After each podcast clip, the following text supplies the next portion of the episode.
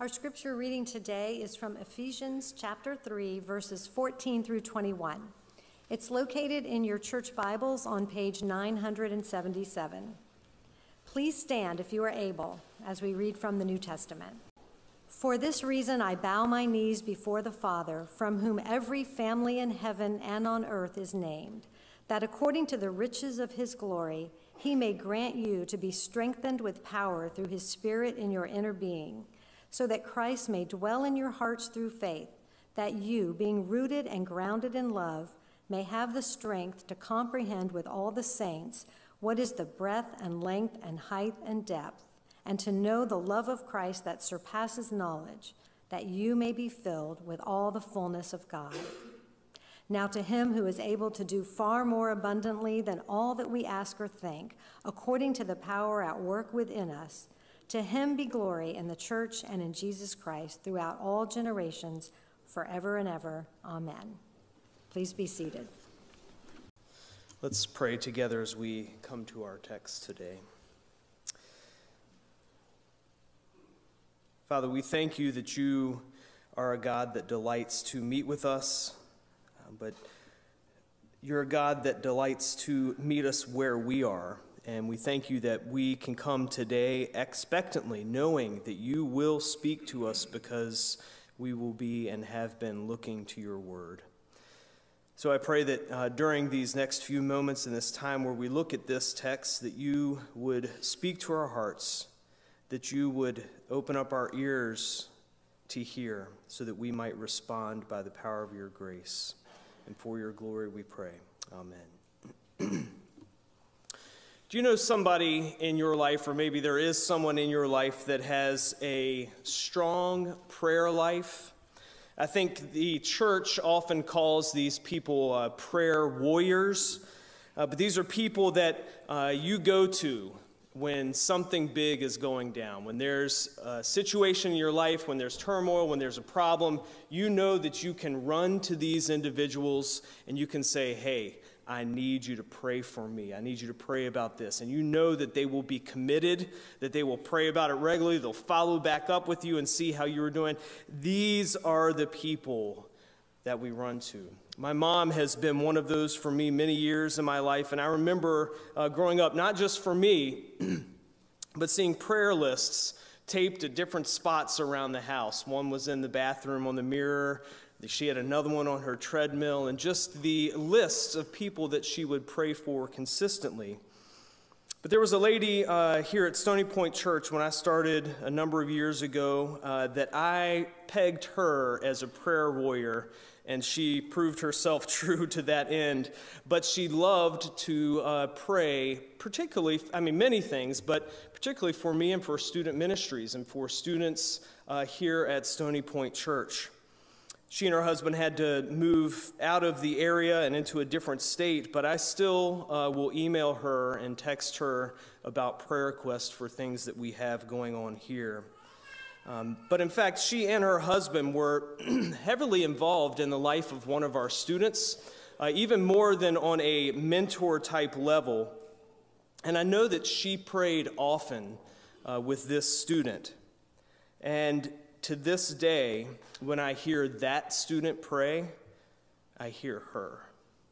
I can hear and see the impact that this woman's prayer life had on this student. It's powerful.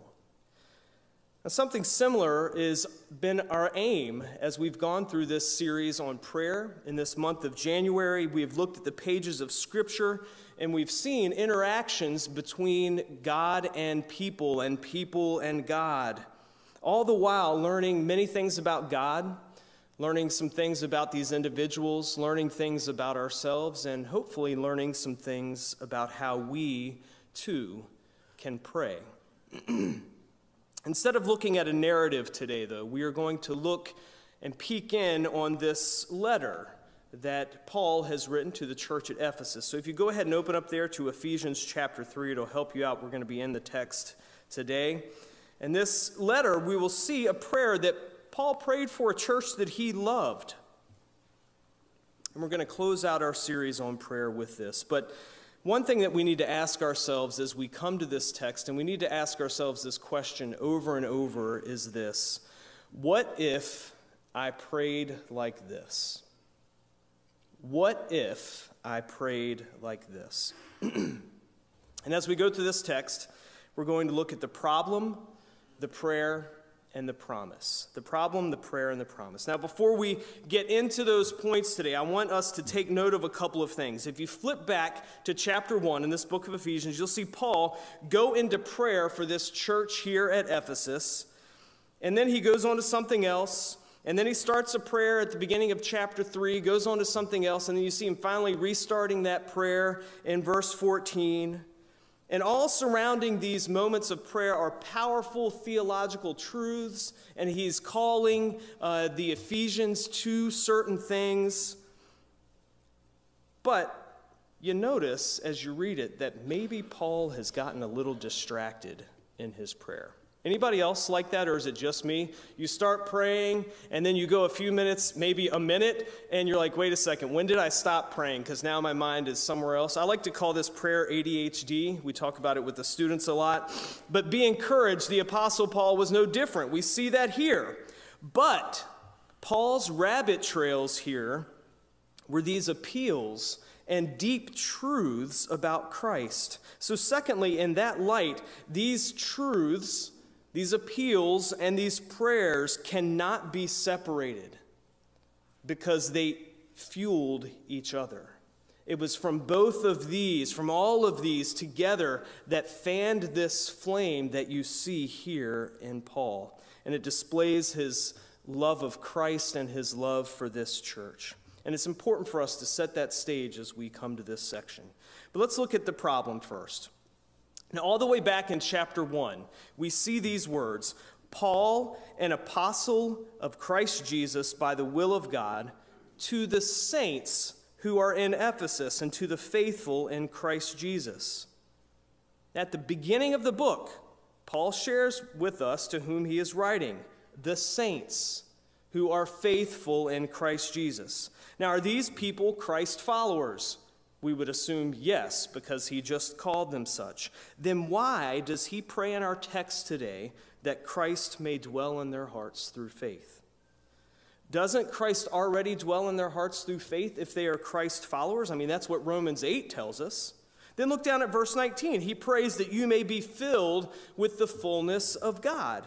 But if they are Christ's followers, aren't they already filled? Colossians 2 tells us that in Christ all the fullness of God dwells, and that in Christ we have been brought to that fullness.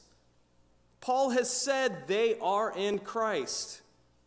And if they are, why then is he praying for them to have these things that supposedly they already have? If they are in Christ. It seems like a problem. It seems like there's a contradiction here. But I think a hint of the answer is given to us in our text if you look down at it when he prays that they may know the love of Christ that surpasses all knowledge. You see, this word know is not merely a head knowledge. It is a heart knowledge. It is an experiential knowledge. And may I say something that is scary for us as Presbyterians? It is that experience to which he's speaking, not just feelings, but an experience of God that goes from here to here and then out in our lives. And that's what he's discussing. So the problem here is not a problem with Paul or with what he's saying, but the problem is with us because just like the church at Ephesus. We can know it, but not really know it. You know, my sons can know that I love them. I can tell them a thousand times a day that I love you, but when do they really know it? It's when something goes down and they experience that love. Let me take this even further. The problem is that for many of us, we know Christ, and we have a relationship with him, but we have resources that we do not access. We have a great wealth that is ours in Christ Jesus, but that wealth has little to no impact on our hearts and in our daily lives. You know, in 2020, a homeless woman in Astoria, Oregon died, never having collected a penny of her nearly $900,000 fortune that was hers when her mother passed away in 2016. 49 year old Kathy Boone was the sole heir to this money. It was all hers. And the court documents showed that Kathy had known all along about this inheritance, but they were very unclear as to why she had never come forward to claim it. Kathy's estranged father said, It didn't make any sense to me. That money was just sitting there, and she needed help in the worst way. Officials said that Kathy Boone could have easily gotten the money if she had just come forward to claim it. But she never did. So here Paul is saying, Christian, you may have a problem. You know Christ. But do you really know him in an experiential way, a way that affects who you are and all that you do? So, what if we prayed to experience God in this way? Now, having asked ourselves that question, let's secondly dive a little more into that prayer. And I want to highlight three things that jump out to me straight from the text is the word strength, love, and fullness. The first thing for which Paul prays here, verse 16, is strength. That according to the riches of his glory, he may grant you to be strengthened with power through his, inner, through his spirit in your inner being. now, if you go back and look at what Paul has been writing about, he describes all the wonderful things that God wants to do for his people, the blessings that he wants to pour out on them, the things that he wants them to experience. So, this is a logical request right here. And what he's saying is the vastness of what God wants for us makes us see our own weaknesses, makes us see our inadequacy, our inability. You know, when you are sick, uh, life goes on and things go on around you, but until you regain your strength, you're, you are not able to experience life the way that you normally would you hang out with your friends and you're still just kind of, uh, or you're trying to get your work done and it just does not work out because you need to be strengthened. In the same way, Paul is saying here that we need to be strengthened in our inner being if we are able to participate in and enjoy all of the blessings that God has for us in this life and in the life to come. And who better to come to with this request, right? Come before the one from whom all things and to whom all things are. Look down at the text. It says, according to the riches of his glory. Now, he doesn't give from his riches, but he gives according to them. For a wealthy person to give $100 to somebody, they give uh, from their wealth. But to give $100,000 to you, they give according to their wealth. And it's because God's strength is limitless. Paul taps into the greatest resources that the resource that the Ephesians could ever have to be strengthened and empowered.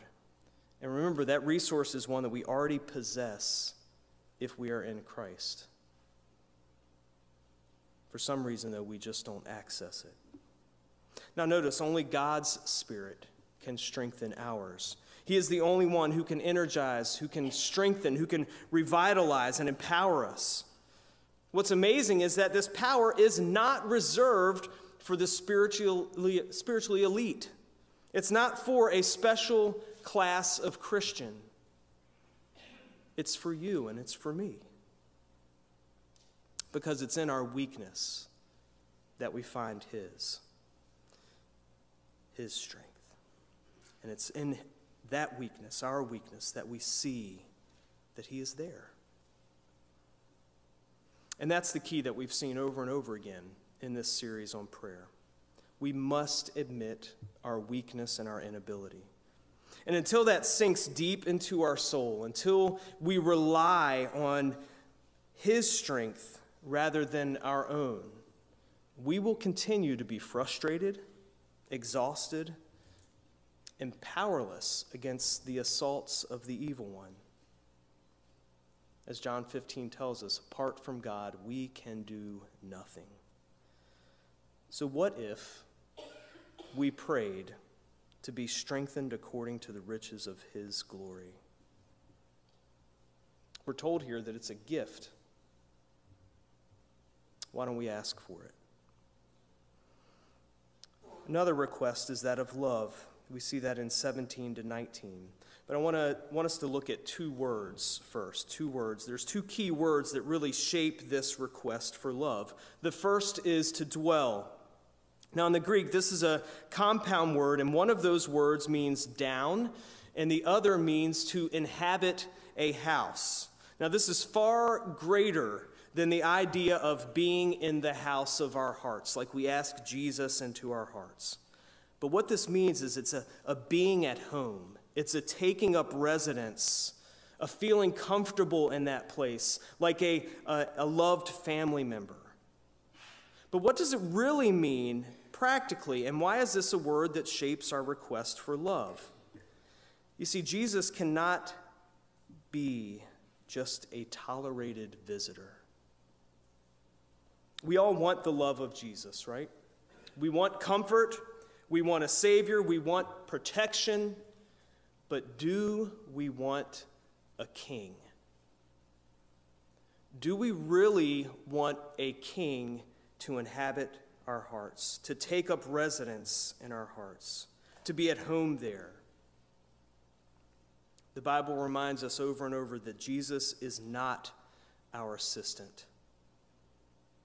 He is a king and he came to reign, and this makes us very uncomfortable and squirmy because we live in a society that focuses on our own independence.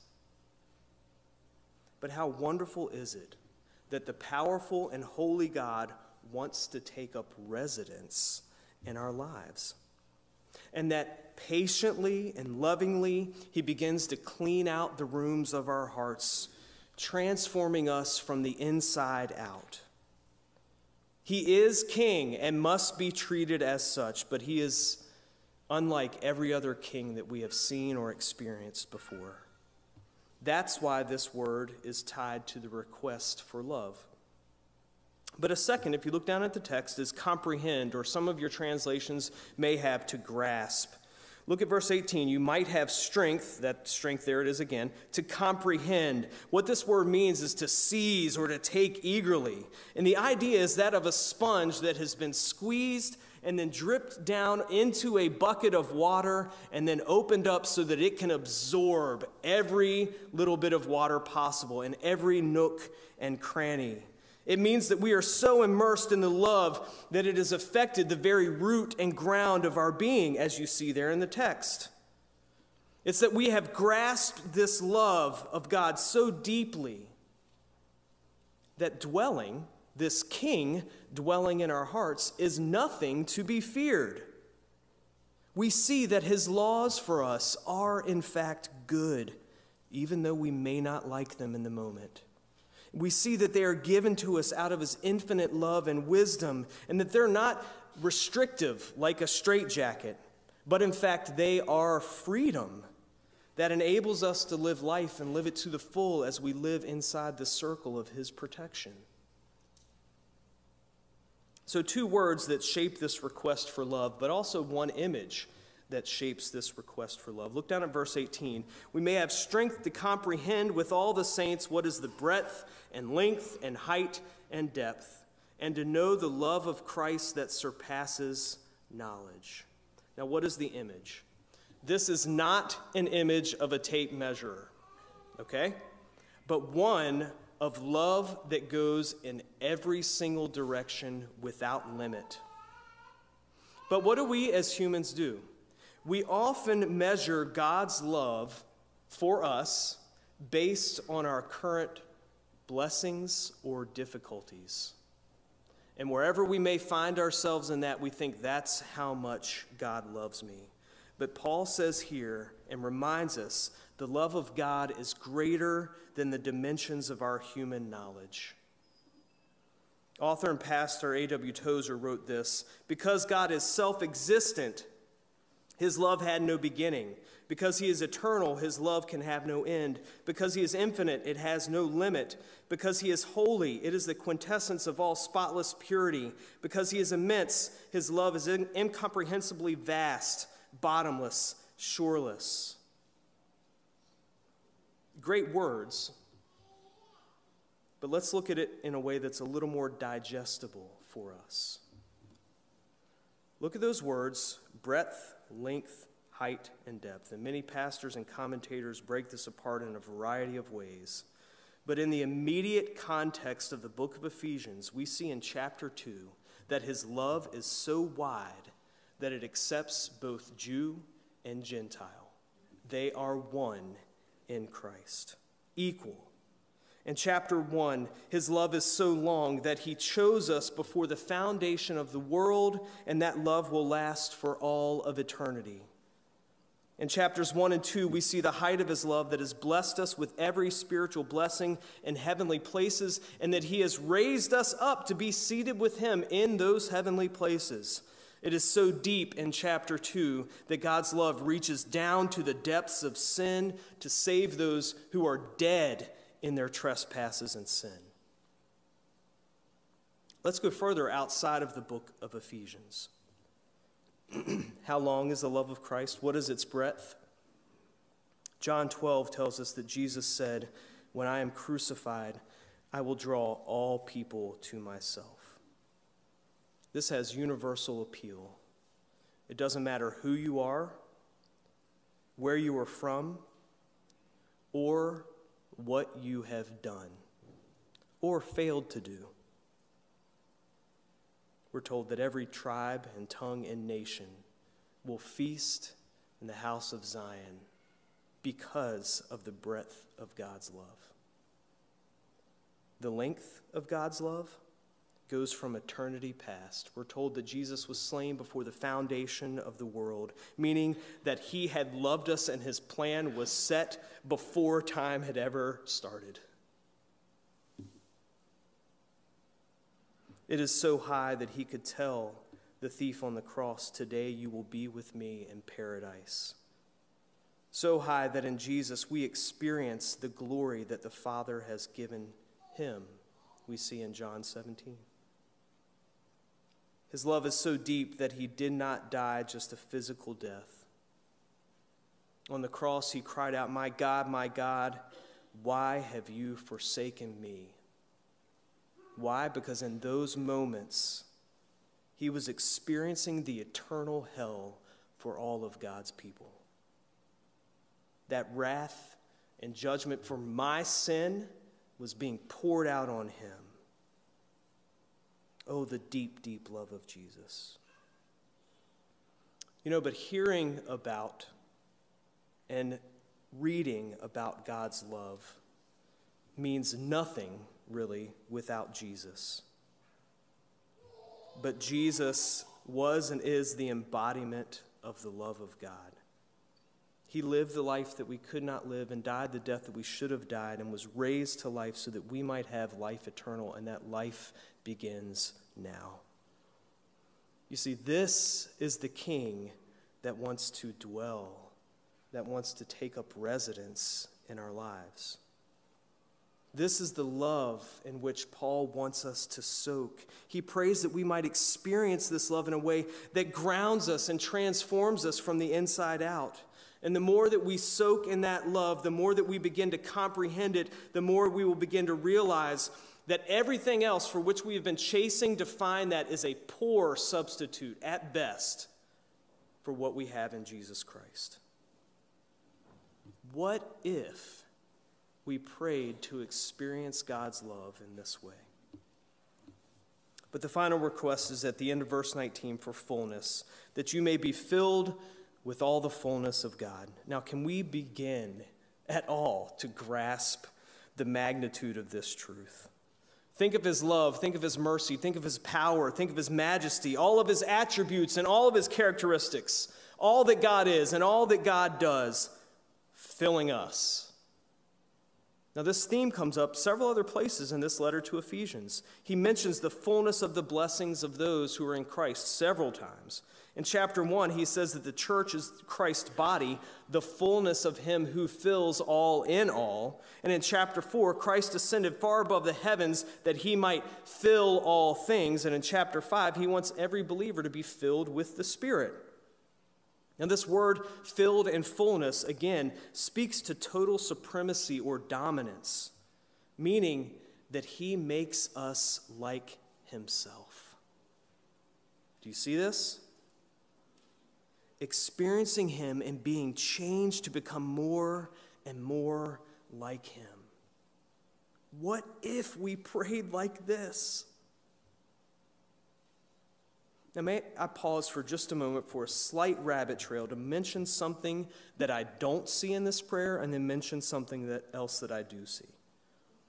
First, I don't see any requests about circumstances. Now, do not get me wrong. It is very important that we as individuals pray for one another and pray for and about the details of life. But if we only pray about those, we are missing a huge opportunity. Because think about it if someone experiences God like this text describes, what happens in and during the varied experiences that life brings our way? You see this? There's a different foundation. Our root system is secure and we are able to view those circumstances, whether they be good or bad, through a lens that is now God's lens to view these things. Yes, pray for the details of life, pray for one another, the burdens, the circumstances, but pray this as well that we might experience God in this way so that when those come, we can respond appropriately. What if we prayed like this?